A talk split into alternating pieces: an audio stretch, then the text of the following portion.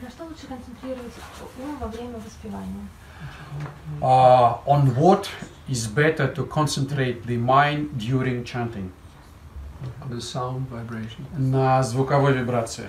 The Srila Prabhupada wrote a letter to one disciple. А Шил Прабхупада написал э, письмо одному из своих учеников, This is similar letter by Bhaktisiddhanta Saraswati Thakur. и это очень подобное, похожее письмо, э, на, э, которое написал Бхактисиданта Сарасвати, exactly который отвечает на тот же самый вопрос. The answer was simply concentrate on the sound. Пожалуйста, просто сконцентрируйтесь на звуке.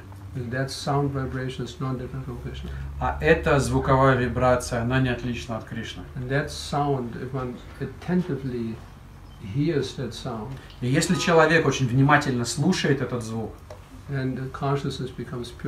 таким образом наше сознание очищается. And everything develops in a natural way. И все остальное развивается естественным образом. That day will come И это, ну, такой день настанет, когда вы воспеваете Хари sound, вы слушаете очень внимательно этот звук, time, и в то же самое время Krishna's form manifests in your mind, Krishna's pastimes manifest in your mind, Krishna's qualities форма Кришны проявляется в вашем уме, его игры проявляются в вашем уме, качество вы начинаете видеть. И все это естественным образом проявляется.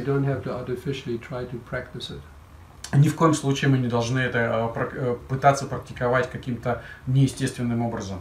Because if we are not on that platform, Потому что если мы не находимся на этой платформе, trying to pr- practice while chanting to think of Krishna, а, а, пытаться практиковать э, во время воспевания,